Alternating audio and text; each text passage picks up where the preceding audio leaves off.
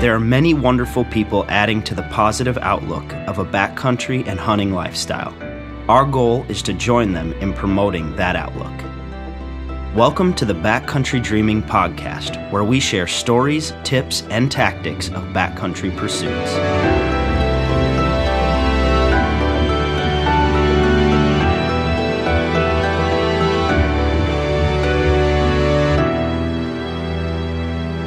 Welcome back to the Backcountry Dreaming Podcast.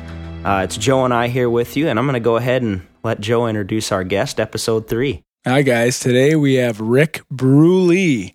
Did I get that right, Rick? That's right. He's Yeah. from Vapor Trail Archery. He works there, and uh, we met him through the local BHA chapter here in Minnesota. And he's going to help us learn a little bit more about Vapor Trail's products, some of the science behind strings, or at least a little bit on how they're built and stuff like that. We'll dive into some bow tuning a little bit, and then also this monster whitetail sitting on the table between us. Yeah, we'll talk a little bit about that too. Nice. So Nice. it's going to be a interesting topic. So Yeah.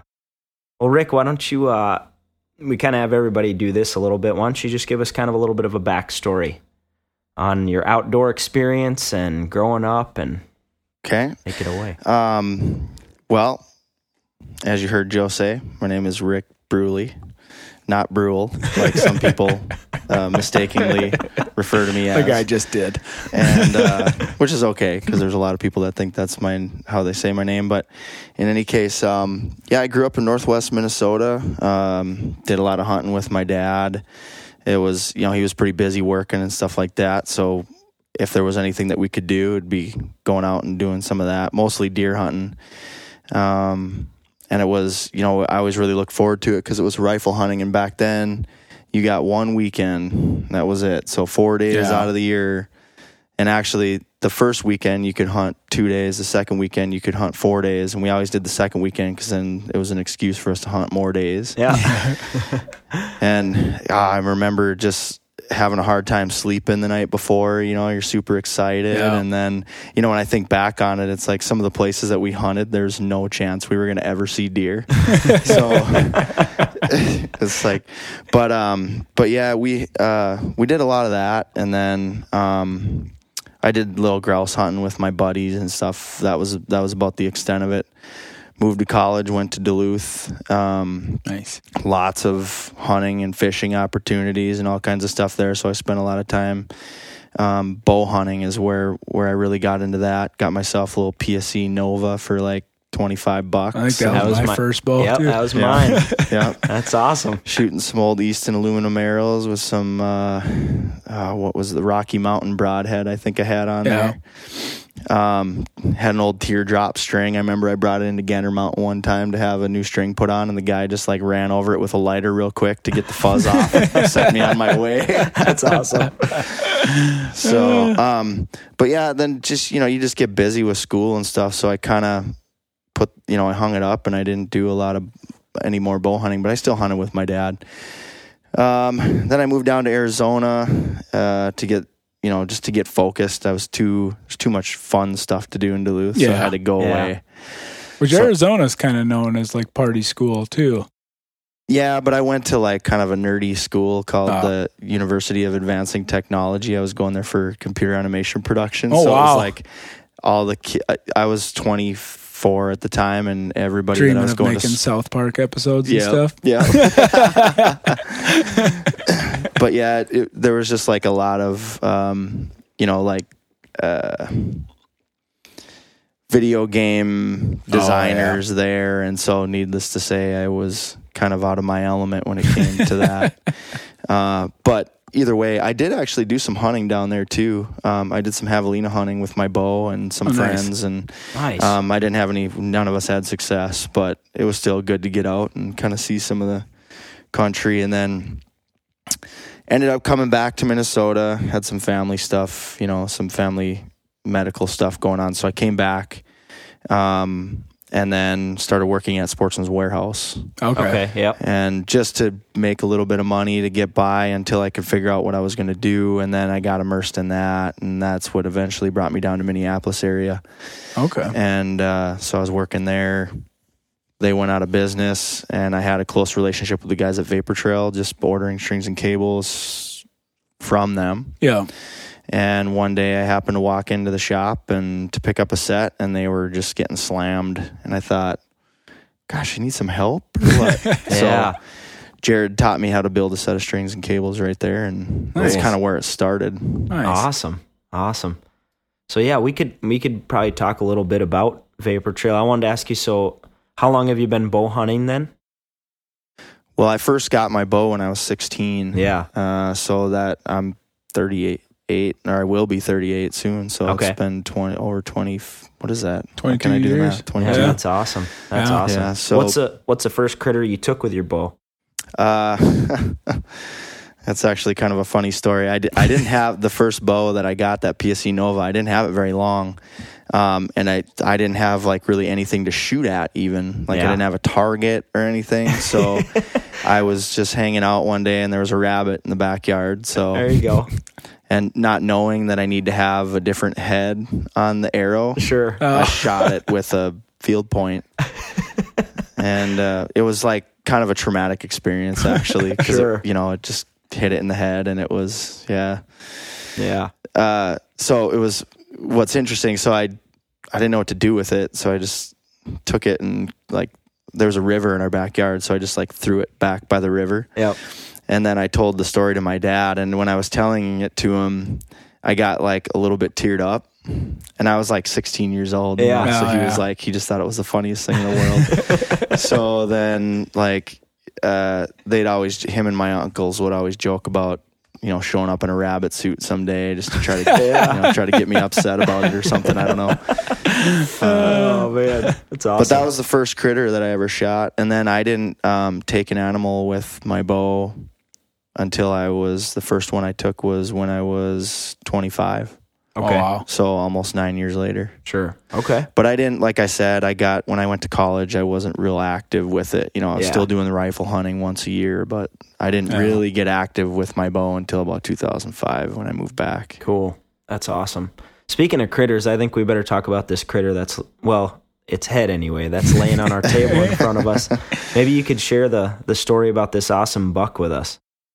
Um, yeah, it was a pretty um, surreal experience. You know, it's I just I've always hunted for so long, and I, and Minnesota is just a tough state to hunt. You know, Yeah. it's uh, I I've had some public access. You know. Stuff or uh, some private access, but mostly it's been public, and it's tough because there's a lot of hunters. Um, but uh, yeah, this one in particular, when I moved down here, I started getting involved in some of the metro hunts.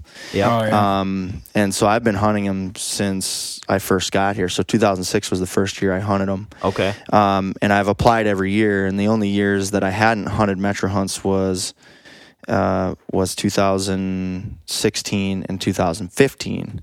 Um, it's just getting harder to get in. There's getting a lot more people were getting involved, uh, which was great. yeah. Um, but I hadn't I hadn't gotten into any any any metro hunts. But I had hunted a lot of different areas, some areas in St. Paul, um, and you know seen some seen some good bucks in some of those hunts, and shot a lot of does. Yeah. Um, you know, filled the freezer with a lot of does. So it was always rewarding for me, no matter what. Yeah. know. And just being able to have a place to go and hunt was always great. And then anytime you'd get some new guys coming in, it was kind of fun to kind of mentor some some up and coming hunters. You know, Yeah.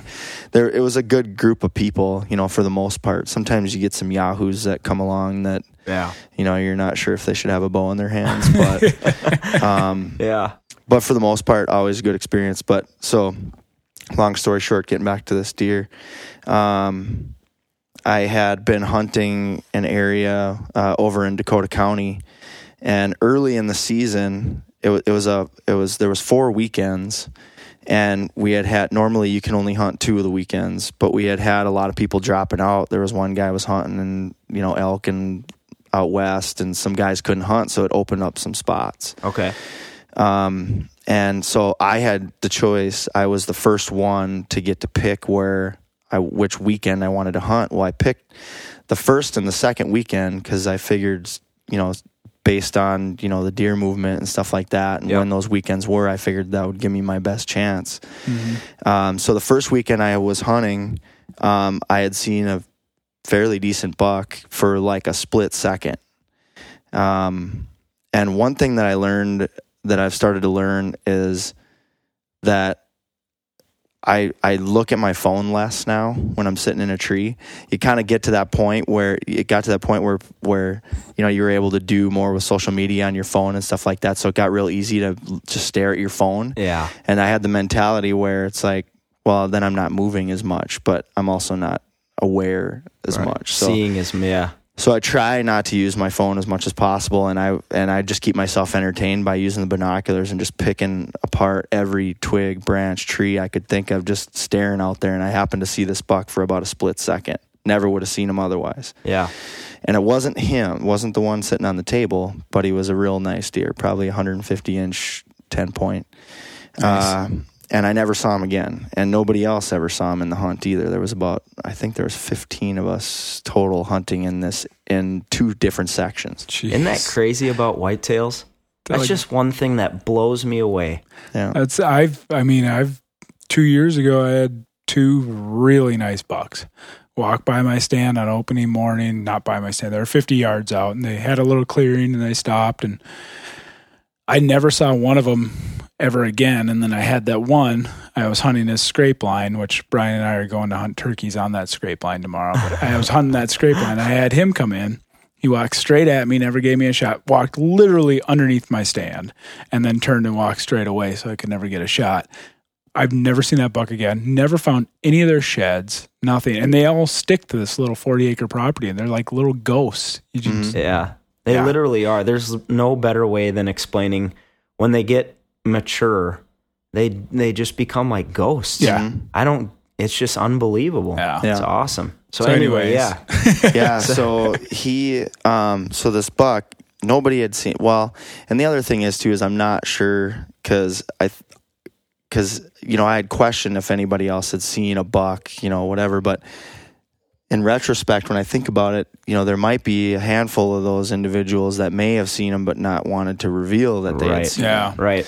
So Last thing you want to do. right. There's a monster in there. yeah. So and and and I get that. I understand that. Yeah. So I'm so I'm I'm okay with it. Uh, but at the same time, um, so I hunted. Well, then so the next weekend came along and somebody didn't hunt or there was an opening, so I hunted again. Yep. And I didn't see him, and then I I had seen a doe, or I had a doe come within shooting range. I had many many opportunities that just didn't pan out because it was really I was set up in some really thick buckthorn Yep. and I'd gotten I had tons of deer walking around me. I just couldn't get the shot. And then finally, I got one on a doe, and I took a doe.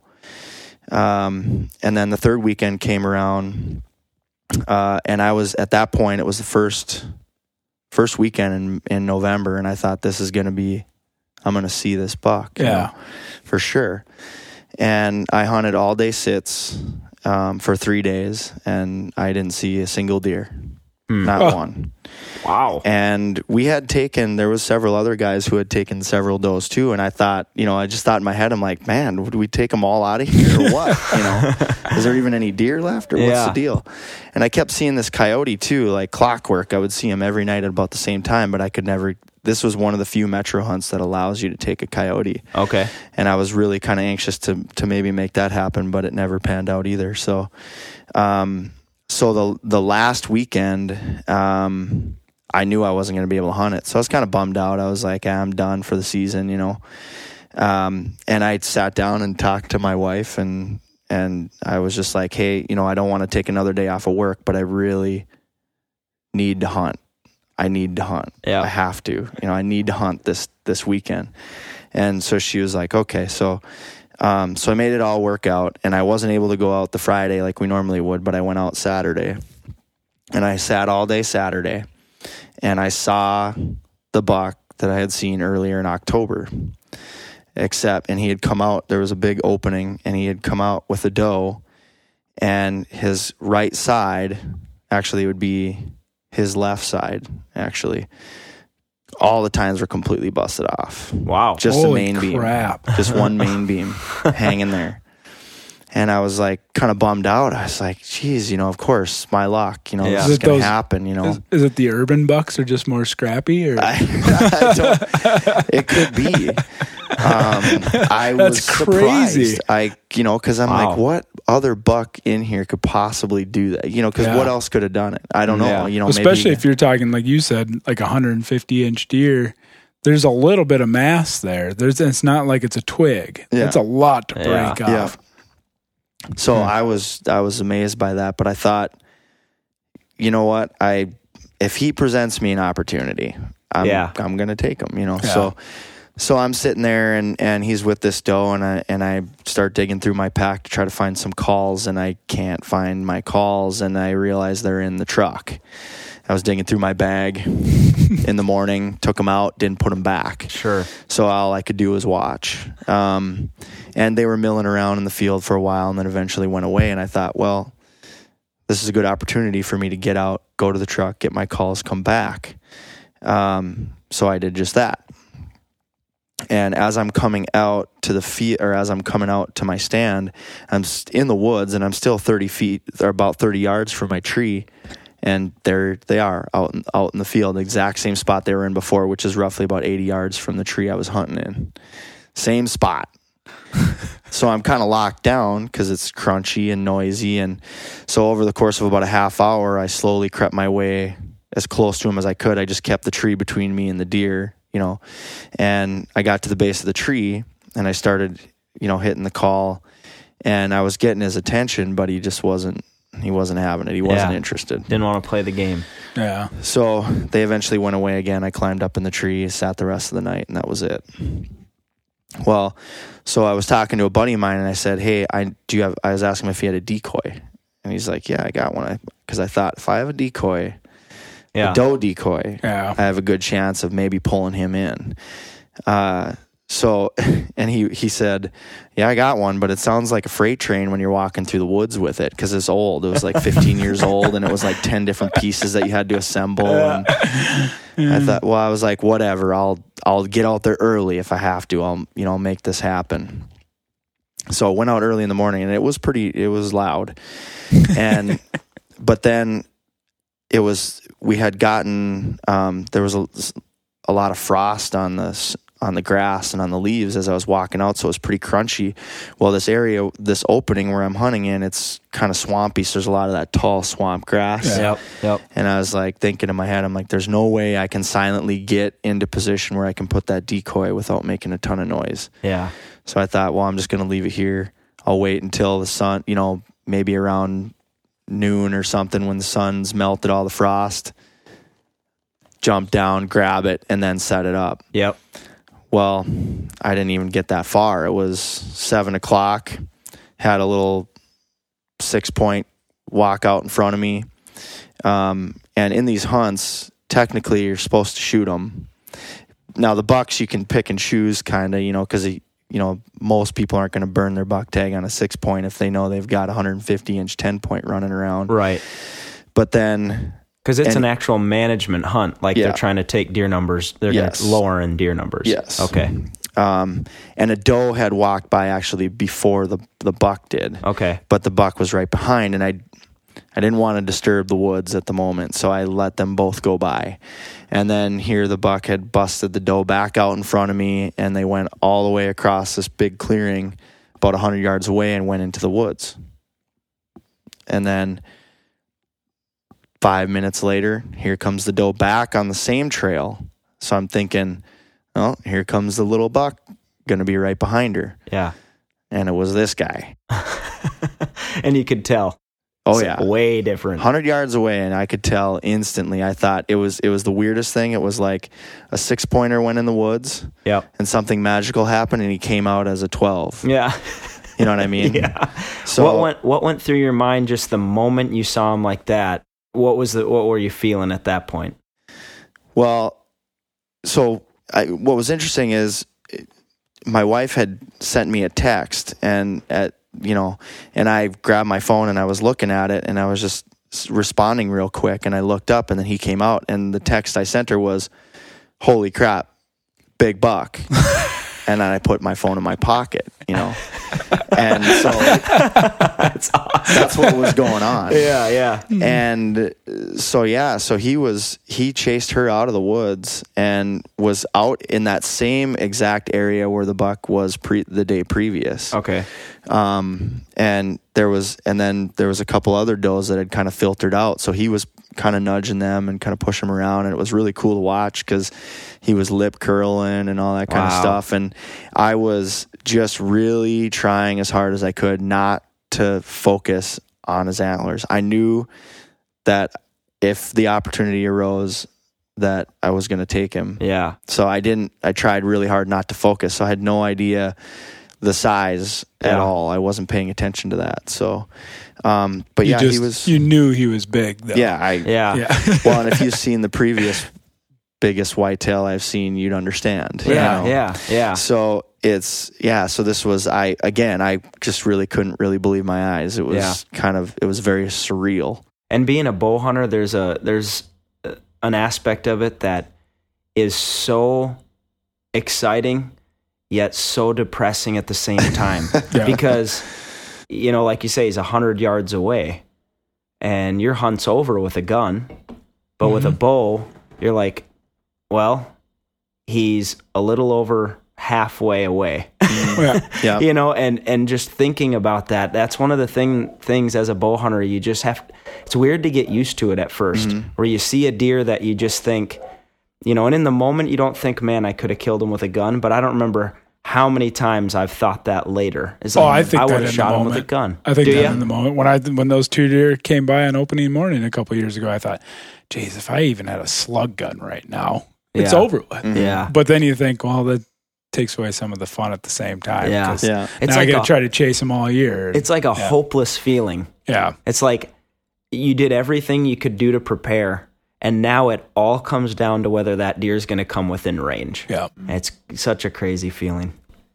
there's yeah i mean i agree 100% there's so many things that have to come together you know Yeah. um, with all of the western hunting that i've done and the spot and stock stuff there's so many different factors that all have to kind of fall into place Yeah. for it to work and that that doesn't just include the skills that you have and every you could do everything you possibly could have done right and something doesn't work out Yeah. you know Yeah. so um and this is one of those cases where i just i don't know it- you know it might sound you know kind of cliche but you it's just like it was almost like it was a meant to be Mm-hmm. thing because of all the factors that go into play Yeah. because I wasn't supposed to hunt that weekend. Yep. You know, and there was a different buck that I was hunting. Yep. And his antlers were broke off. You know, and and so that also kind of helped provide me another opportunity to end up to kill this buck because maybe I had done something differently. Right.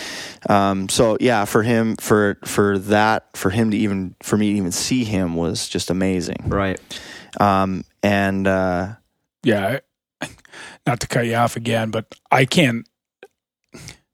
I can't name anybody that I know that's seen a buck like this in their stand. Yeah. You know, like Yeah. you said, to even be able to see something like that mm-hmm. is Yeah. amazing. That's Well, an insane. and it's deer. the it's the stupid social media trap these days. yeah, because it's so widespread. And you'd think by looking through social media, everybody's killing 170 plus inch deer, and it's just not true. I had a guy Most laugh at guys me don't see it. a few years ago that came over and I had like a 120 inch 10 point mounted. I never even scored him. He's not even a big deer, but it's the biggest deer I ever shot. Yeah. And it was a really cool story and everything. And I mounted him. And he's like, I wouldn't mount anything under 160. I'm like, you're drunk. You're watching Facebook and Instagram too Yeah. much because, uh, you know, 140 inch deer is still a pretty good deer. Let alone on public land, Yeah. Like where you're in Yeah. a management area. Yeah. yeah, You know, let alone uh, like a, a metro buck Yeah. yeah, that, and, and I know they get, there's kind of some people who do a lot of that and they can get big in there because oh, they're yeah. not as pressured by hunters. But when you go in on public land and you're coming out with something like this, it's, that's incredible. Yeah. It's awesome. Yeah. yeah it was uh like i said it was pretty cool and and you know when it comes to you know people's thoughts on it you know i even had a few people say oh well didn't you kill that in a park and it's like you know i what do you, what do you say to it? You know, I, I Yeah. I'm not. It doesn't offend me by any means. Again, I like I said before, I've been hunting these. I've been doing these hunts since 2006. Yeah. So we're talking, and I only know a handful of people who have killed bucks of this caliber in those types of hunts. So it's no, it, it it is a different kind of hunting. Um, you know, because the pressure is different, and there's no doubt you have to hunt them differently. Uh, but I don't know that I would say it's easier. I mean, Right. they're not on a on a chain by any means. You know, Yeah. it's there was a lot that still had to come together for this to happen. Yeah. So, um, and amazingly, it did come together. Yeah. You know, and I've never had success in Minnesota rattling. I've never had success in Minnesota calling. I've Hmm. never had, and it and it doesn't mean you know it just it, it just might mean that I don't really know what I'm doing Yeah. you know but at the same time um i've gone to other states where i've had much more success Yeah. and i don't know if you can attribute it to the buck to doe ratio in the state being at being what it is Yep. um and that makes it more difficult but um I've had the same experience. I've hunted a lot in Kentucky is where I started. Yeah. And they were super responsive. mhm. I don't I you know, I haven't I haven't rattled in or you know snort wheezed in or or grunted in monsters, but I, it happened a lot more often there. And and I haven't had any success here doing it. My first deer I shot with a bow was rattled in. It was Hmm. a spike. Yeah. There was an eight point. It was probably, you know, the same deer that I saw two years ago. It was probably him the year before. It was a really nice eight. He walked by at about 50 yards. I rattled at him and he kept walking. And just like you, you texted your wife. I was texting my wife. I'm like, God damn, that eight pointer just walked by. He's not even responding to the call. And all of a sudden, a spike comes charging up underneath my stand. Yeah. And he goes out to this clearing and he's kind of moseying around out there. And I texted, she's like, Why didn't you shoot it? I'm like, I don't know, it's a spike. And she's like, It's your first deer with a bow. Who cares? So Yeah. I, like, Well, I'll rattle again. If he comes back, I'll shoot him. And I rattled him again. And he came There he right comes. back on a chain. It was like, That's Holy crazy. crap. And Yeah. I- again, no, that's the only deer I've ever seen respond to calls that way. And Yeah, it's weird. I've I know I've heard of it and I've heard hear guys doing it, but I the same as Rick. I've never had response in Minnesota yet. So yeah. did did this one did this one end up just closing the distance or Well, he closed the distance and he closed it in a hurry. Uh-oh. Um, and luckily, I had my call with me this time. So, but I, you know, I watched him for a little while, and then he kind of disappeared behind this big clump of brush. yeah Uh, and I knew there was like three or four other does over there, and I thought, oh no, he's gonna. You know, I figured I I had a feeling he was gonna escape um, on this one trail that I've seen, and this is where I had seen the other buck the very first time, similar area. Um, and I thought, well, this is it, you know.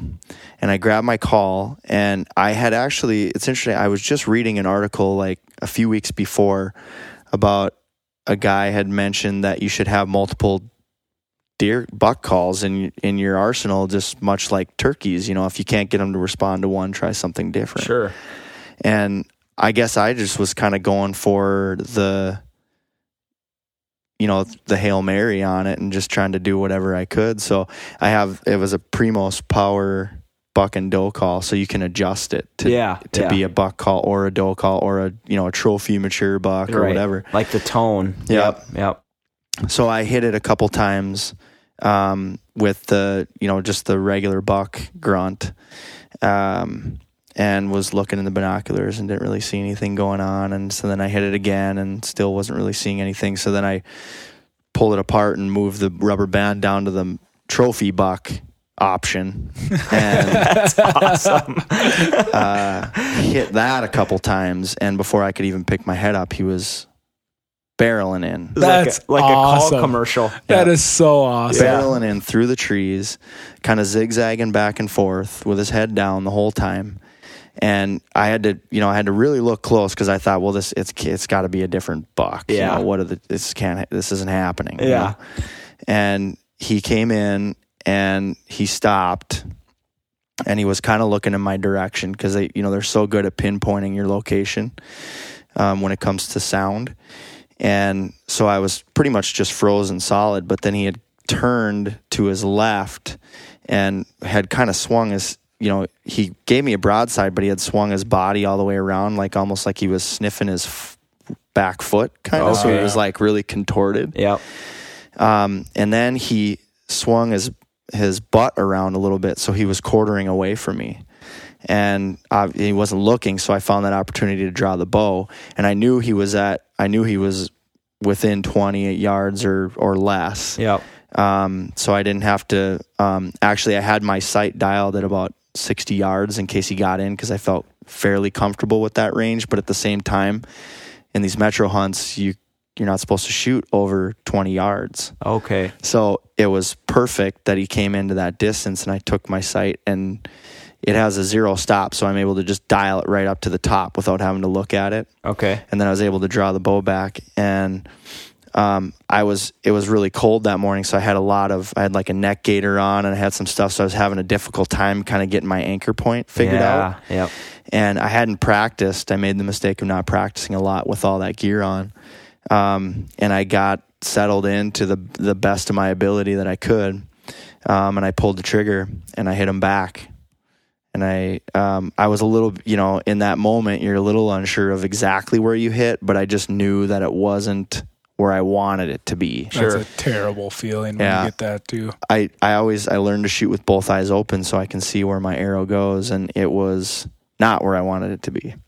And he bound away uh, and then stopped, and I watched him for I don't know. He probably stood there for it was probably only like five minutes. Felt like half an hour, but Arrow disappeared.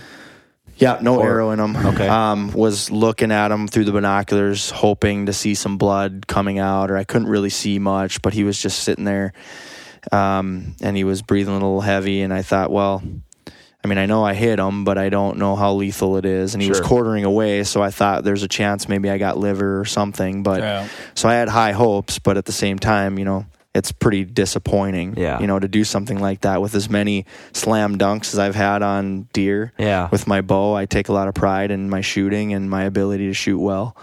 Uh, so that was a that was kind of a struggle, but It's a different situation. right.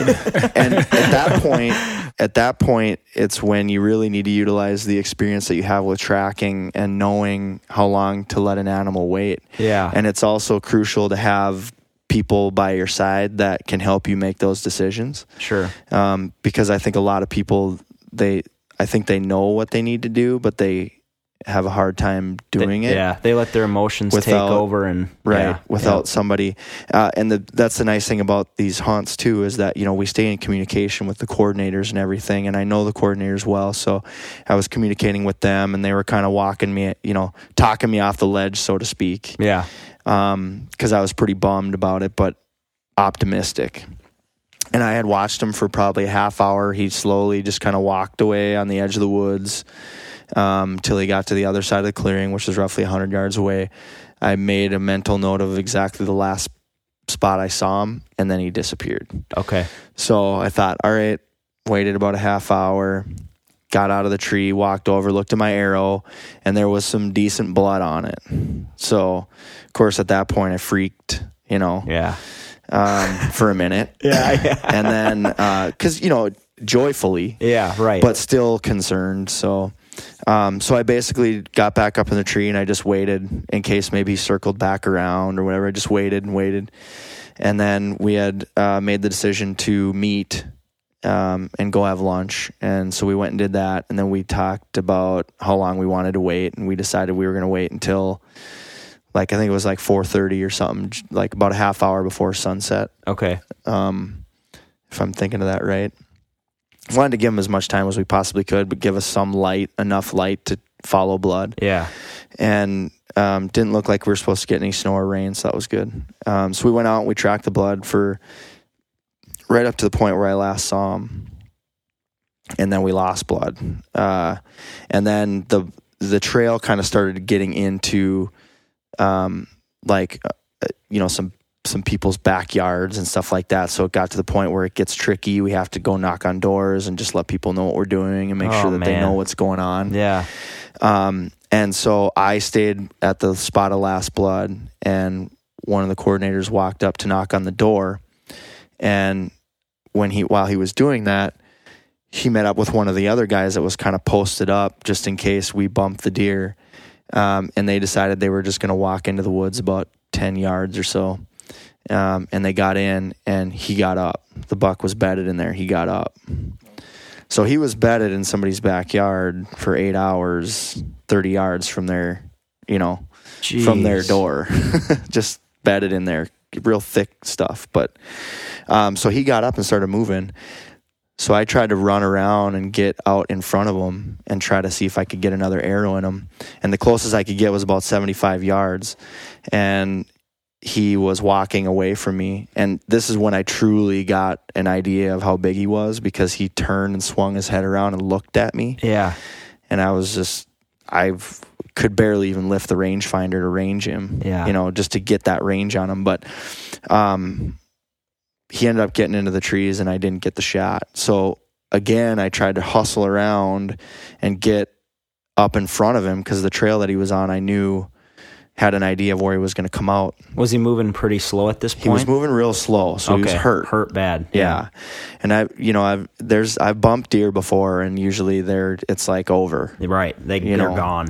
Yeah. So, um, so I was really surprised by that too, which is another reason that leads me to believe that it was meant to be. You know, just because I, in my experience and with, you know, my luck, he would just take off and be gone. and We'd never see him again. You know.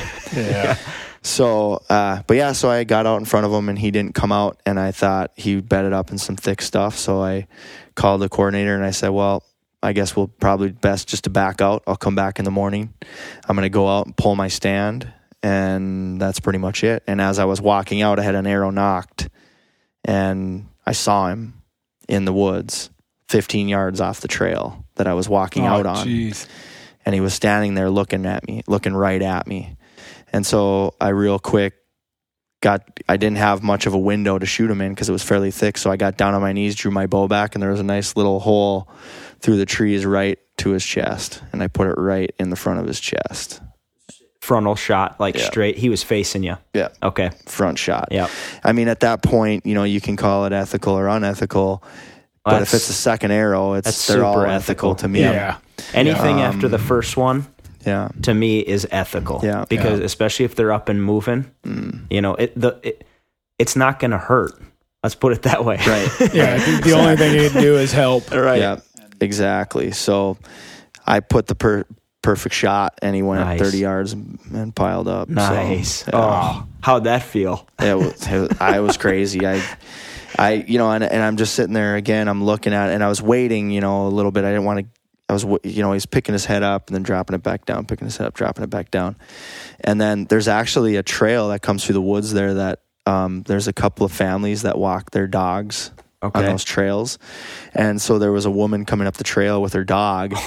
and I was like, stop. You know, I was like trying to mimic, like, stay, you know, because Yeah. I didn't know if the dog was going to see the deer or try to, you know, I didn't know what was going to happen. So, and she stopped. And then um, after I realized that he was, you know, expired, then um, she had come up and she goes, Oh, you got the big one, didn't you? and I was like, Yeah, it's the big one. I for hope it's the big one. I, yeah. That's awesome. Um, so yeah, that's and then you know, and then of course the other guys, I called him and I said I got him, and he was like, they were surprised because they thought we were packing up for the night. So Right. they came up and yeah, it was it was cool. It was That's really cool. awesome. That's awesome. Well, congratulations, forget. Rick. That is that is that is truly an awesome whitetail. And obviously, I mean, it's kind of one of those things you just uh, more than anything, just because people won't be able to see it. Other than we'll post a couple pictures um, on Instagram of just the setup tonight, but.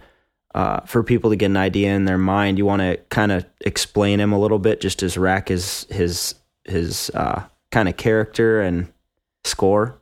Yeah, he's um so he's got a lot of the character that you would like to see in a deer that you know, I mean it's it's very unique. He's got, you know, a couple little small little kickers, like a little tiny drop on one side.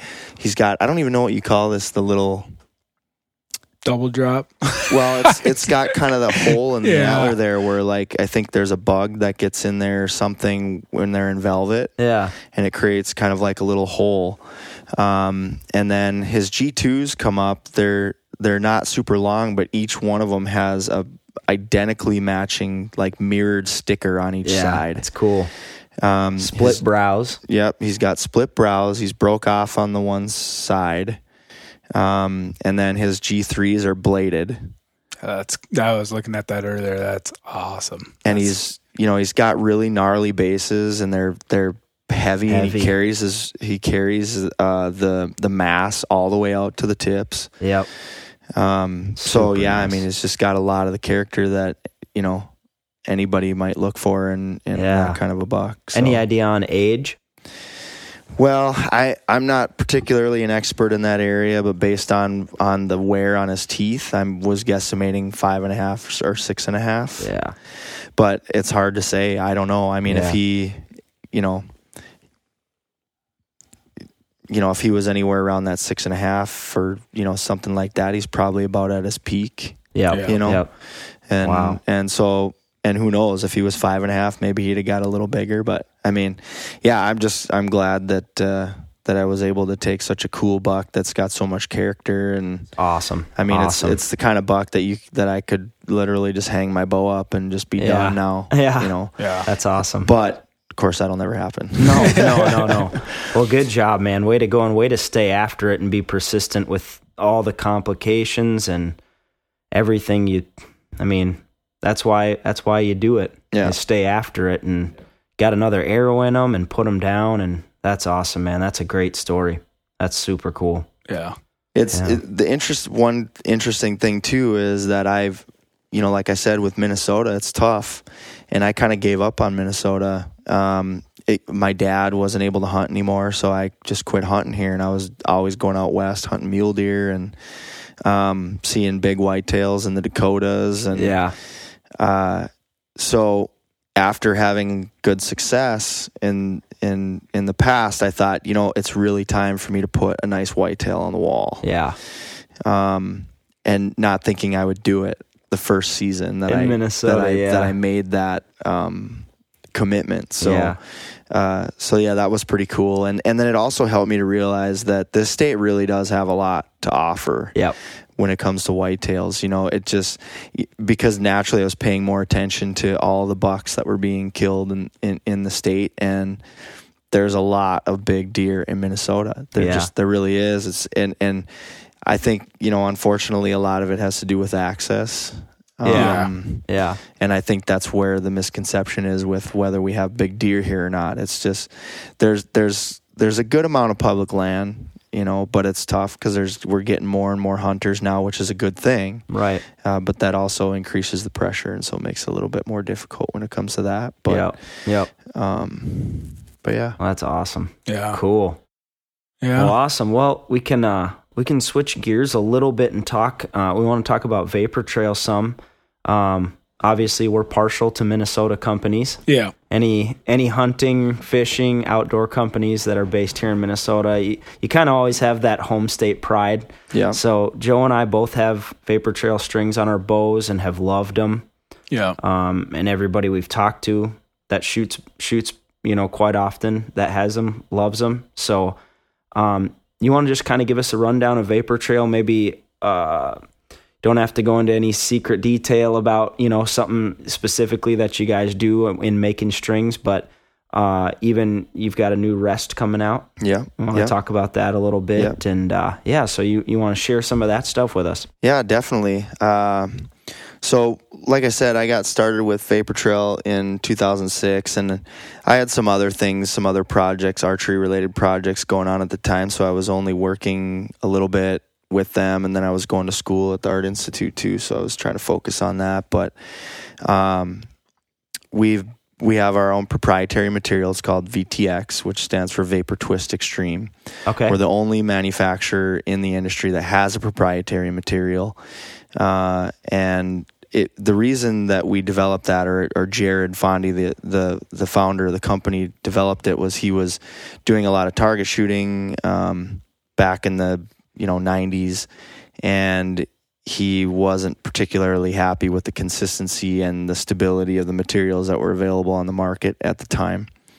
So he was working with some companies, a couple different companies, uh, to come up with that material. And after some trial and error in a couple of years, that's how VTX was born. Oh, okay.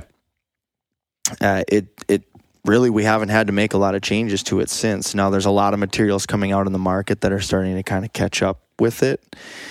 And like I I had mentioned before when we were talking is that it's not always it's not so much the material, it's also the process that's involved with building it that also gives the the string its stability. Sure. Um, so we have a process, and there's there's other companies that use the same process, uh, but we also have some unique um, ways of doing things that are proprietary that you know I that I can't discuss. But we've just we've got hundreds of thousands of customers that can attest to that, uh, and we also use some of the other materials on the market um, just because we get you know you get some some people that are real diehard about specific materials, so we carry those as well just to accommodate them. Okay. And then so 452X, it's it's been one of the industry standards for many many years, um, and it works well. And we the other reason we carry it is because we've got a larger array of colors. You can get speckled colors, and so we have about twice as many colors in the 452X as we do the VTX. People love their colors. Oh yeah. yeah. Yep. Yep. Yeah, sometimes the you know we even you know I'll tell them, well, you know the VTX is more stable, and well, no, I really want this color. So, but again, it's you know the materials are all still. I think it's I think it's more the process. Yeah. you know that makes it what it is and- versus fac- fashion a little bit sometimes. yeah, yeah. and hey, you know, it it just depends. You know, Right. if you're. Uh, Sometimes the confidence that you have in your equipment Sure. Can help you be a better Big time. Yeah. archer or Big hunter time. or whatever Yeah. it may be. So, Yep. and I shouldn't say sometimes that that that plays a role in a lot of that kind of stuff, but. Uh, then we're also carrying a newer material that just came out last year. It's called Mercury. Uh, Okay. BCY manufactures it, and it's a. The reason we decided to carry it is because our VTX and 452X is a blended material, so it has a few different fibers in it to make it what it is. Uh, now, this Mercury is not a blended material; it's 100% Dyneema, and the reason people request that is because it has a tendency to be faster Hmm. and it doesn't fuzz up. It doesn't get as fuzzy as the blended materials. And so there is a there's there's a there's a market for it. Um, I don't I wouldn't if someone was to ask me, I would always refer somebody to v, our VTX material because we've been using it for, like I said, the, a little over a decade now. It's kind of the proven material. Right. Um, but we'll also, accom- you know, we want to be able to accommodate people for what they're what they're looking for. So we do have uh, that mercury material. There is a slight upcharge for it, and not because it's a better material, but because we get charged more for it, Sure. and we don't use near as much of it. So we we don't we can't order it in bulk quantities like we like we can with the VTX. So Okay. um, naturally, it costs us a little bit more money to make, but Cool. um, I think Joe's got it on his yeah. I've got it right now, and I, I mean, I've been pretty impressed by it. It's an it's a really good product. I think the big selling point for me was when I went in and talked to Ricky and showed him my string that had you know I don't know a few hundred arrows through it, maybe not much. Um, it, was pretty fuzzed up already, and Ricky pointed out, and I think this would be a smart thing to talk or a good thing to talk about for people to know is you know a lot of it depends on how you're carrying your bow if you're hunting out west and you've got it strapped into a backpack or if you've got it strapped into a case just that friction of it rubbing your straps and stuff like that or having your hand on it all the time Yeah. will cause it to fuzz up and that was something i learned at the time and maybe that's something most people know but to me it was news Yeah.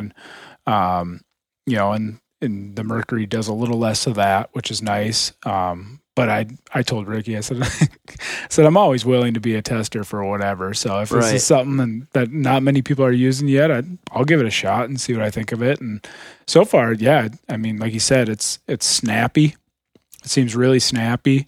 Um, it's held up really well. Yeah. And I've shot a decent amount, and then my case also straps around it, and um, it seems to work really well for me. But you know, I think I also wanted just a black string and all that. and, You know, I don't get into that so much, Yeah. so Mhm. um, Yep. it's great for that. But yeah, no, I I like it, and um, I've been shooting a couple different arrows with it and playing around with it a little bit, and haven't found any flaws yet. So. Yeah. How uh, we're gonna ask Rick. Um, we talked about it a little bit before we started up the podcast, um, and I shared a little bit about waxing my string. You mentioned you can over wax.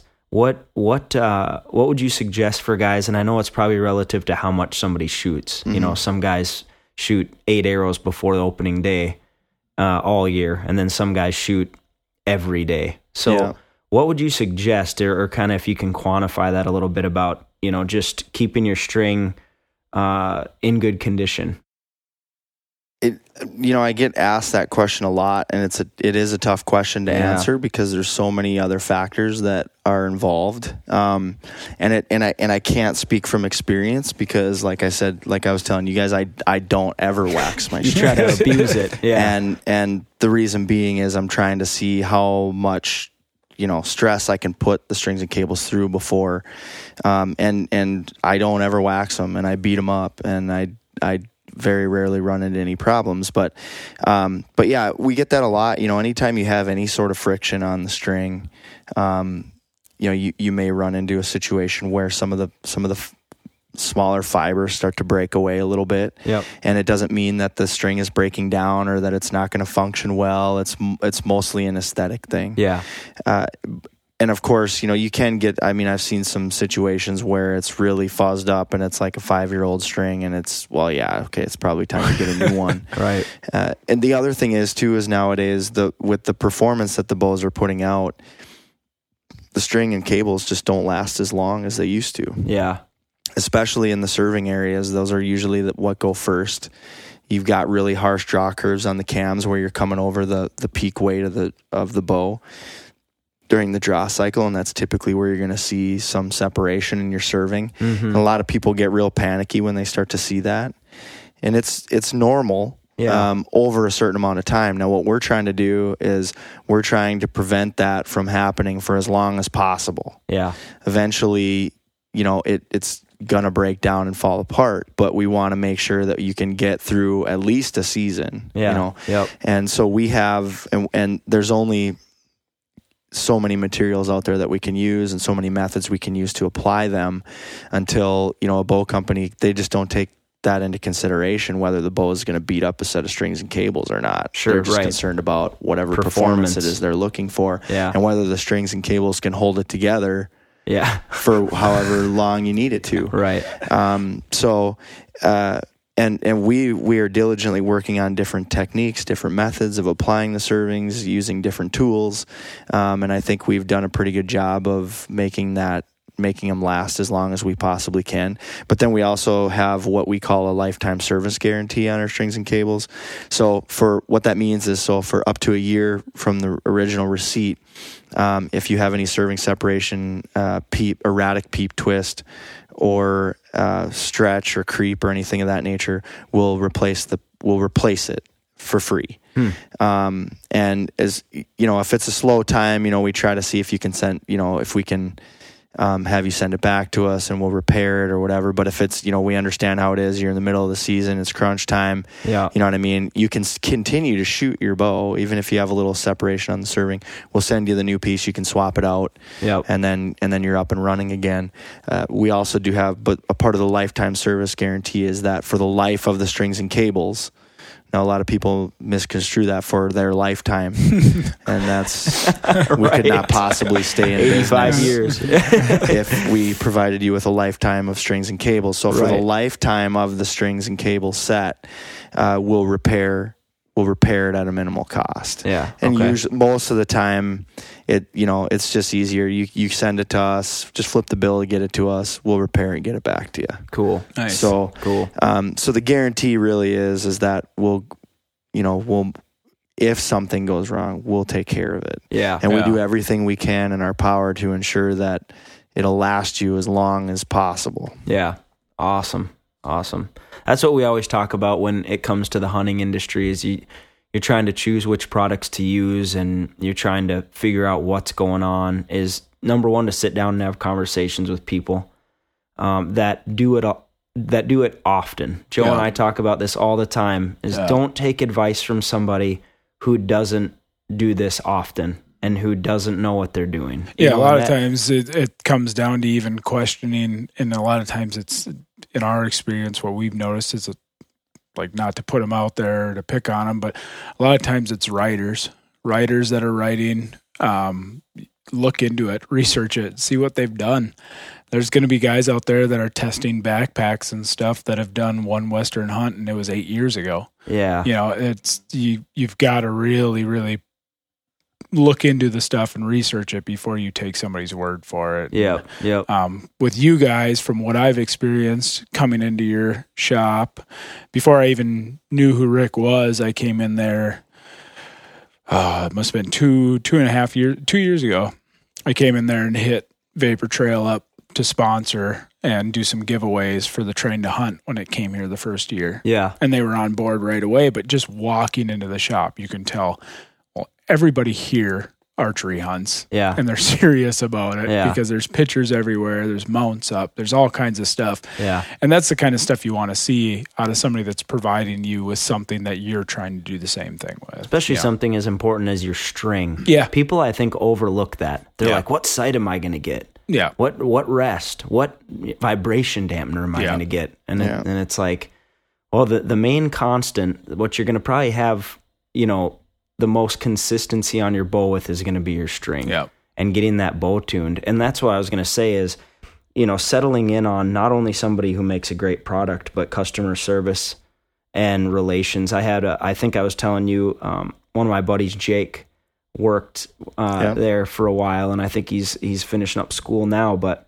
um, he, uh, when I was getting new strings on my bow, he, I said, yeah, I'm gonna put vapor trails on my string uh, on my bow, and he's like, oh yeah, I I build strings over there, and and and and he's like, they're just awesome.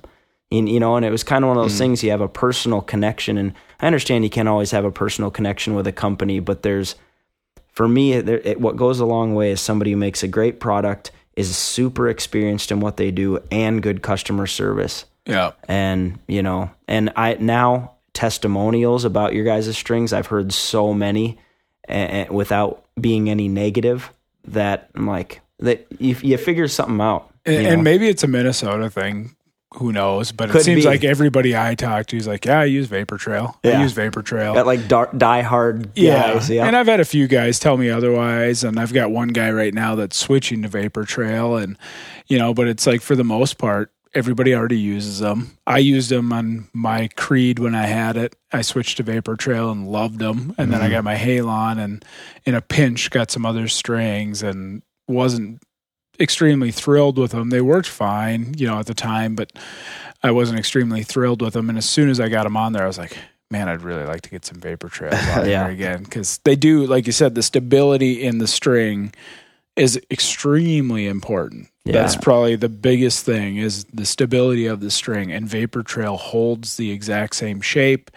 It doesn't seem to twist as much as some strings might. It it it just all around a really good product. So, So if you're out there listening to the podcast and you need new strings on your bow, check them out. We'll tag them in our social media posts and also on this on the show notes. But um, and we're not saying that as like a sponsorship thing. You know, we Yeah. bought our our strings and we'll continue to buy them. yeah. So uh, you know, I it's just one of those things when you find something that works. You get excited about it because Yeah. there's a lot of stuff that Yeah. doesn't work the way you thought it would. Yeah. you Yeah. know. Now I think we need to dive into the new stuff. Some of the other Yeah, things that Vapor Trail's doing. Yeah. Real Um, quick before yeah. we get into that, Yeah. I don't think I answered your original question, and that was about waxing the Yeah. strings. Yeah. Yeah. So just really That's all right. quick, I want to touch on that because there is, um, just like you said, uh, I think there's some people that they do wax. They're st- they're they're they're overly obsessive about the waxing. Yep. Um, I know that when I first got into this, I was taught that you put wax on the string and then you take a piece of suede or you take something and you really rub it in good. Yeah. You know, you create some friction, create some heat so that the wax melts into the center or Mhm. the core of the string. And um and to be honest, I think that that does work, but over time it's going to fuzz that string up more Okay. and it's going to change the aesthetics of the way that it looks. Now it's not going to make it's not going to make it perform less. But there's that misconception where if it is getting fuzzy, people feel like, oh, well, this string is no good, or it's falling apart, or it's not going to work for me. And really, you just wax liberally. You don't. It's not necessary to rub it in. Just put a light coating of wax on there. You can use your fingers just to give just to give it a nice Smooth wipe to smooth it out. Yeah. Um, you don't need a lot of it on there. Just a just a thin coat. And actually, I'm going to plug a product that we have. It's called VT Wax, and it's like this. It's it's actually manufactured by Stokerized, but it's a little uh, felt pad, and it's got wax impregnated in it, and it cleans conditions, and it leaves a coating of wax on your string, and it's Nice. super easy to use, and you don't have to create a lot of friction, and you can keep it in a little Ziploc baggie in your pack. Kinda makes it work cool. great. Makes it dummy proof. Yeah, Yeah, that's Really that's a good to idea. use. Nice. I And you- Good use product. that. You guys sell that? You guys Yep. have okay, cool. Mhm. Awesome. VT Wax. Yep. Nice. Nice. Cool. Yeah. Cool. Yeah, so um so we probably want to talk a little bit about the rest cuz Yeah. you guys make make a rest and Mhm. there's a lot of rests on the market, but we were talking before we turned the podcast on about just personal preference because there's a lot that goes into this stuff, personal preference, but also there's just some actual functionality issues too that go into a lot of the stuff. So, Yeah. like you mentioned before, uh, you know, if you got into archery, I don't know, eight, ten years ago, there was a handful of, you know, that was starting to kind of be the drop rest, drop rest craze. And the first one I had, I- I won't name what it was, but I had constantly had issues with, um, with my arrow kind of bouncing out of that valley a little bit, or it, you know, right at the end of the draw, right, right there in the valley of the draw cycle, um, having my arrow bounce out of there. And so I've been a become a big fan. Joe and I have both talked about it of of kind of a full capture idea, but also that drop away consistency and and being able to tune and so could you go into a little bit about some some of the engineering and thoughts behind your rest and then maybe the new rest? Absolutely.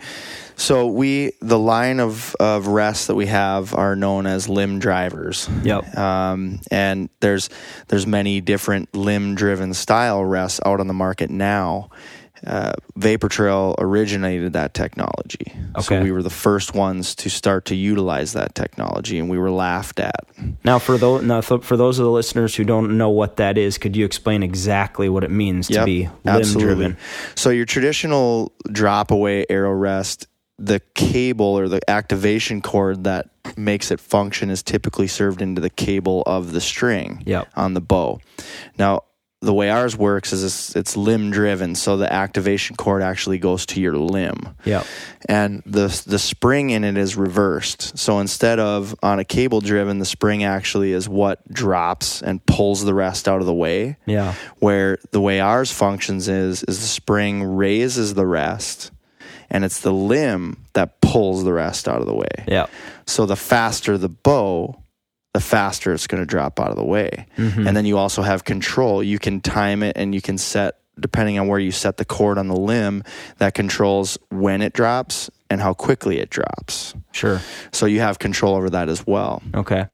And when dropaways first came out, the idea was that there was little to no interference with your arrow whatsoever because it would just drop away immediately. Yep. And the problem that you run into with that type of technology is that as it drops, there's nothing supporting the arrow. So it just want it, it just initially falls. So if you were to watch a slow motion video of it, you would see the actual arrow drop first and then travel through. So you've got some vertical travel on your arrow now. Whereas with a limb driven rest, you can control how long the arm holds the the arrow in the up position Yeah. and it's also it's not static so this there's a spring in there that you can adjust the tension so you can you can adjust it for the arrow that you're shooting so you can if you have a Hmm. Is that heavier for weight? Okay, so for I was weight. wondering about that. Was I was wondering that too? I'm like, so if you have a heavier Yeah. arrow, does it sit down? so if you have a heavier arrow you can increase your spring tension if you have a lighter arrow you can decrease it you just want that spring tension to be just enough to raise that arrow up Yeah. uh, and the beauty of that is is you so now we have a free floating head Yeah. So when you're at full draw, you can push down on the on the launcher arm that supports the arrow. You can push it down. It has forgiveness. So any inconsistency in shooter form or arrow spine or anything of that nature is actually cushioned and corrected, okay. making makes a lot the of making the rest much more forgiving. Yeah. And on top of that, now Which we, which I need. Yeah, right so you have that support and a, you know and a lot of and, and so But now you wouldn't want that support for the for that long in the shot cycle if you had a solid static platform because the arrow is oscillating, so it's then going Right. to want to flop around. uh, You know, it's going to throw the arrow off. But that that cushion um, helps it fly through straight. Yeah. Okay. Now, the other advantage you get is you're no longer interfering with the timing of your cables Yeah. Right. because that's a big thing. Uh, Now, with you know a lot of the There's no bows on the tension on, market now anymore. are binary or you know Yep. you have mirrored cams. So Yep. anytime you're putting something into a cable, you're changing the timing as you draw the bow back or at full draw. Right. So now you're eliminating that completely from the equation. So you don't have to compensate with your tuning in order to make to get proper arrow flight. Nice. It makes a lot of Yeah. sense. And that's a lot of stuff that I think people don't think about when they Mhm. think about arrest. Yeah. Yeah. I didn't. I didn't have a I clue. no, either did I. I'm sitting here going, "Oh Jesus, that makes sense. Oh, Yeah. that makes Yeah. sense. Yeah. Oh man, I can't believe I didn't think of that." yeah, I did now, but early on, most of my my drop rests were cable driven, and I didn't even think about it. And Yeah. then it wasn't until a couple years ago I started to think, wait a minute, you know, there's tension on that cable. So when I draw, there's a tensioning that's happening on that. So what's that doing to you know? Yeah. Mm-hmm. And just started thinking about it. So that's when you know moving to limb driven. That's that's a, and you guys were the first ones to do that. First Yes. ones to kind of pioneer that. That's cool. Wow. The first ones to pa- have a patent penned on it, and then Okay. um, now other companies have followed suit. Yeah. uh, which in our eyes is kind of a compliment the way we see it, and it's and it's helped to bring the technology to the table. Yep. So in turn, it's really kind of helped us out. Yeah. Uh, especially when we can say that we originated the technology, and a lot of people don't know that. Yeah. The other thing is the other advantage that you get is if you're out in the field and something happens to that cord or something happens to the rest, that you have to have a, a press Yeah. oh, Yeah. to get it to get it set Try to back up. split your string. So Yeah. Or your so cable. and there's other ways of there's other methods of doing it if in a pinch if you need to, but we actually recorded a video and we did a, a we had an ad campaign last year that was misconception of, of limb drivers. And we we did a video where um, ears here's a, he's our general manager. A lot of people know him. He's kind of the face of the company right now. But he so we had him we're out at his place and he shot an arrow at 40 yards took a scissors out of his pocket and cut the cord. Took it all apart, took a little piece that he had in his bino case, lined it all back up, shot another arrow at 40 yards. This all happened within two minutes and 20 seconds. Hmm. We Wow. walked down to the target, and his point of impact was within a half inch. Wow. That's awesome. I have never seen a test. I thought we would see a test come out or somebody, you know, another cable driven company come out with a rebuttal to that. And Yeah. I have not yet because I don't think they can do it. Yeah. And especially not in that amount of time. So what what can I ask now? So that that um that cable, uh, so it, it attaches on uh on the limb. What type of what? How do you what do you have for an attachment to the rest itself? How does it attach to the rest itself? There is uh, so we have like a button head screw. Okay. That yep. so the cord comes up, goes around that button head screw, And then you and then you cinch that down. Yep. Okay. And then typically what I do is I'll tie like three or four hitch like half hitch knots into it, Okay. just so I have like an excess chunk of material. So in case I need a D loop in the in the field or something. can just snip some off and use it. Yeah. And it's just an added, you know, in case that bolt comes loose. I've you just tighten it down. I've never had anybody report that the bolt comes loose, but sure. Nice. it's just a way to keep a good chunk of material there. Yep. You know, that's not going to get in your way. and then easy you to need it. replace in the field too. Mhm. You just you just loosen that set screw. Yep. And wrap your new piece of cable around Mhm. it, set it back in, make sure it's bottomed out, right? Yep. And then just set it back in, you're good to go. Yep. That's awesome. And the Yeah. cord just ties around the limb. You know, you just run it around the limb Right. and just tie a like a D loop knot, like Right. a double hitch knot around itself. Yep. And then we also have a little limb pad that comes in there. It's a little rubberized pad just to prevent it from slipping. Yep. But I I use it now, but I've experimented without having one there in the past, and I've never had I've never had the cable slide. Cool. And even if it did, it's not going to change the functionality of the rest at all. That's awesome. Yeah, and that's, That's a, cool. a good thing to point out, and something I started thinking about a couple of years ago is like Western hunting. You're backpacked in somewhere and you bust that cable on a cable driven, or bust the cord on a cable driven. you're kind of screwed. But you know, like you said, with a limbs with a limb driven, you can just retie it up and you're ready Yeah. to go. And, Yeah. and Just Western carry hunting, an extra little piece. yeah. And how know? many times are you walk and you snag your bow on something, or it's on a pack and something gets snagged up on it? Yeah. Like, happens all the time. touch your broadhead to that? Yeah. You know, it's like, oh, Yeah. yeah. Well, and even even in that respect, you know, I've had a lot of people, and this is one of my first um, misconceptions about the limb driver as well. Is well, I don't really. I mean, that's a lot of cord. I don't know if I. I don't like that cord. I feel like it's going to get in the way, or it's going to get snagged on something, or whatever. But in reality, I mean, you already have your cables Yeah. coming across the center of your bow, anyways. Yeah. And I have never had an issue with it Yeah. ever. Right. I've never, and even if I've snagged it on something, it's durable enough. It's Yeah. not gonna, you know. I, I mean, it. It's just, it's just such a simple system. Yeah. It's so easy to replace and get you back up and running if you need it. And we actually joked about making a video where maybe somebody was carrying a press on their back, you know, out in the field, and then somebody else had a chainsaw where they could cut a log, so we had a level surface to work on. Yeah. Yeah. Um, but You're right, interest- though. interestingly enough, um, Ears, he's actually in Redding right now at the Western Trail Shoot. But a few years ago, he had a guy that was kind of badgering him a little bit during the course of the day about the cord getting caught on something. And finally, he, you know, he strategically kind of waited until like close to the end of the day and he just cut his cord. And the guy goes, What the heck did you do that for? You're done. And he goes, hands him the knife and says, Cut your cord. And he's like, I'm not cutting my cord. You're crazy.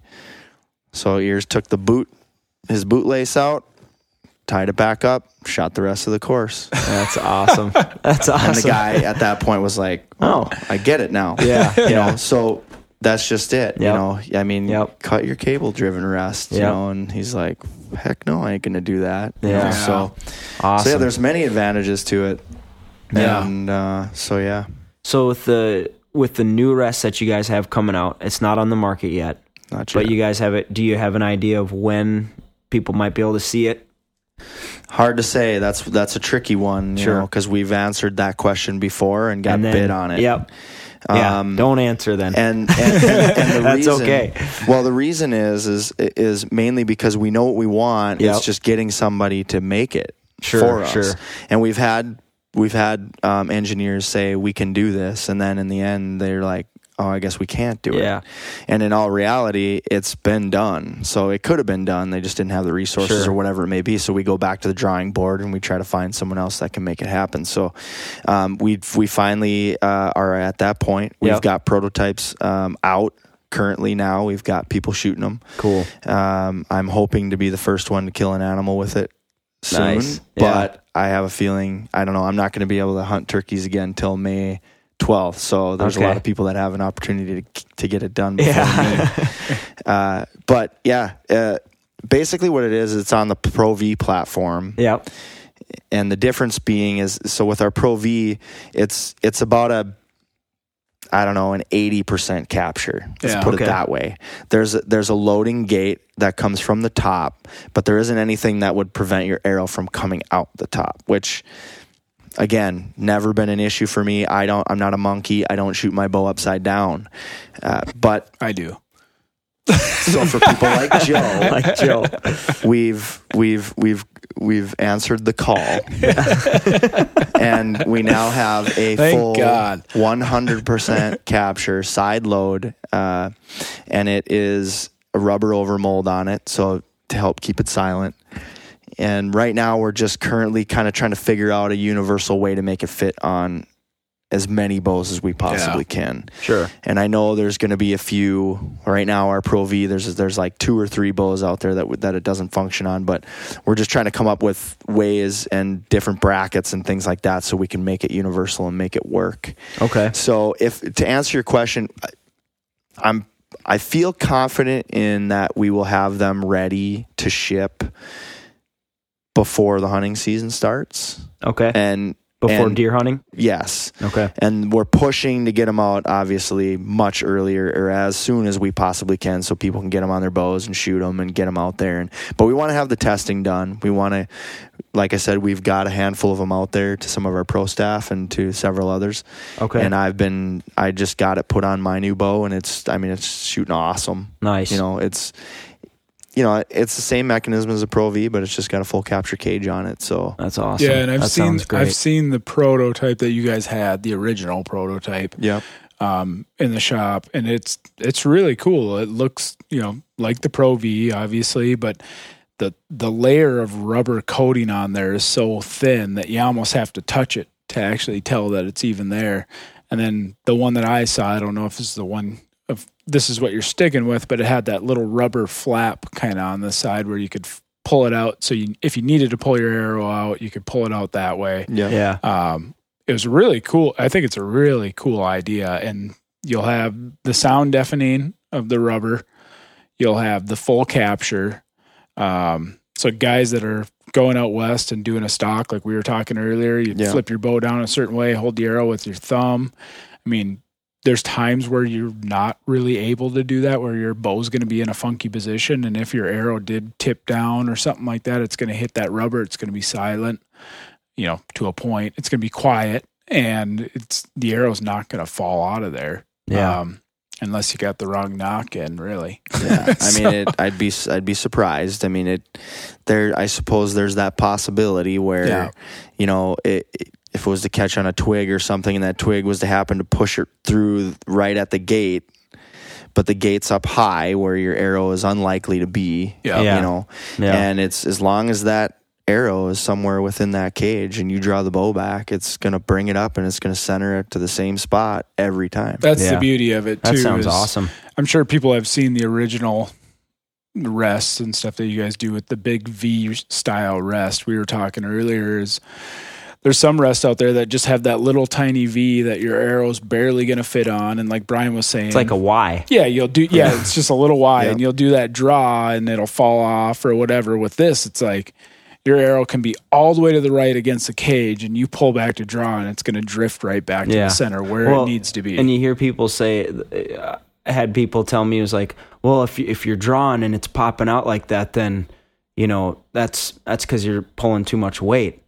And it's like you tell that to me when I when it's negative ten and I got a whole bunch of clothes on, Yeah. Yeah. and here comes my one chance all season, and my adrenaline's through the roof, and eh, you know n- n- nobody calmly target shoot style pulls their bow back like that Yeah. in those situations. And I want something where the worst of the worst conditions, yeah. I'm going to draw back and not have to worry about that arrow bouncing off and landing on my riser Well, or it's- something crazy. It's that debate of like with the backcountry stuff is you want to have or any kind of hiking hunt even you want to have everything with you possible that you could possibly need in case something goes wrong Mm-hmm. but you always end up weighing out well wait to am i actually going to use this and then you end up stripping your pack and throwing half the stuff in the truck Mm-hmm. with this you're not there's no debate to, in my mind if you're going to do a limb driven system you've got the limb driven system and you've got a full capture it's not going to cost you anything else plus you have the coverage of your arrow's not going to fall off like vapor trail's gone to a point in- in my mind by just seeing this prototype they've gotten to a point where they're covering basically everything you can think of Yeah.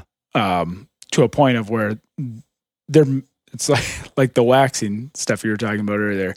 They're trying to make it as dummy proof as possible, Which is good. which is good 'Cause because it doesn't matter how yeah it doesn't matter how good you are. There's so many factors that come into play. yeah. Why not take something that's going to give you the best chance? And again, Vapor Trail's not doing anything for us. They're not sponsoring us or anything like that. This is just our opinions Yeah. on it. And I, I really don't see a fault in it. I've been bugging Ricky ever since I saw the videos from ATA about this prototype. Like, when's that thing coming out? I want it in time for turkey season. When's this coming out? yeah. Yeah. So Yeah, I, it's- I'm it's- excited about it. I think a lot of people are from what I've seen. yeah, I mean we we've got orders for them already, you know, and so it's I'm confident it's going to be a big hit. And the other thing, the one thing that you maybe haven't seen yet is that the the rubber overmold that's on that cage is going to be in multiple colors. So Of course it is. We'll people red, love their colors. pink, yellow, white, gray, blue. I mean, you name it, we're gonna and they look sharp. You know, Yeah. so Nice. we'll be able to provide that as well and i think that's going to be a big hit with people and i think we'll still be able to continue to do some custom stuff on it because with our pro v we can do custom etching on it with Yeah. our laser etching machine and uh, we did a couple of for backcountry Yeah. hunters and anglers. Yeah, we did some. cool. We did some. You know, uh, keep public lands and public hands and stuff like That's that on awesome. them. And with this, now it's a rubber material, so we haven't got to play around with it too much. But th- I don't see any reason why we wouldn't be able to put some custom stuff into there too Yeah. for you. You know, if you're like got a cool nickname or something that you Yeah. want to put in there. I'm trying to think of some of the funnier ones I've seen, but Or everybody wants to have on their riser pick a spot, Yeah. like Yeah, Cam yeah. Or whatever he's Yeah. got on his. Yeah. send it, Send it. keep keep hammering. keep- Let it rip. That's awesome. so yeah, so we'll, so we're excited about it, and I, we you know I wish we would have been able to get it out there earlier, but we don't want to run into problems Sure. before the Yeah, busy no, we makes- just want to make sure yeah. that everything is we we can work out any possible kinks that we can that we can find. Yep. Um, we've been bit by that in the past too, you Yeah. know, where we just didn't we just tried to go too quick with it. And Yep. this this project has been in the works for like three years Okay. and we've got a good team of engineers now and we've got other p- things in the works as Nice. well we've already got some new plans for some 2019 stuff in the Cool. works too so Cool. lots to look forward to there Awesome. Um, and there's not a lot more we can really do with the strings i mean they're as perfect as they can be so Sure.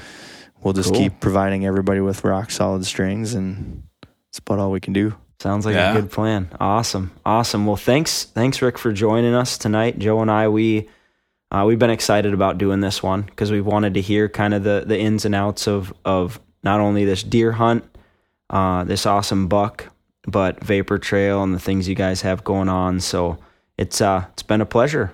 man. Thanks for Yeah. having me Yeah, Yeah, thanks, thanks for for stopping by. on. And and anyone out there who's listening, um, go check out Vapor Trail. You guys are on Facebook, Instagram. Yeah. You can go to the- your website, vaportrail.com, vaportrailarchery.com archery.com. Okay. Um, check them out.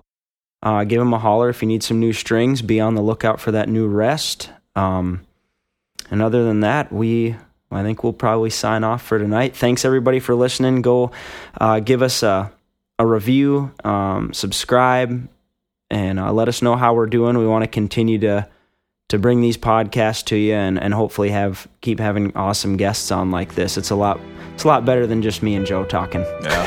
it's people Yeah. that know a lot more than us. So yeah it's fun yeah. Well, thank you, sir. Appreciate it. you bet yeah. Thanks, Rick. All Thanks, right. guys. See you guys. Original music for this podcast was created by Nakota Rankin. This podcast is edited, mixed, and mastered by Nakota Rankin.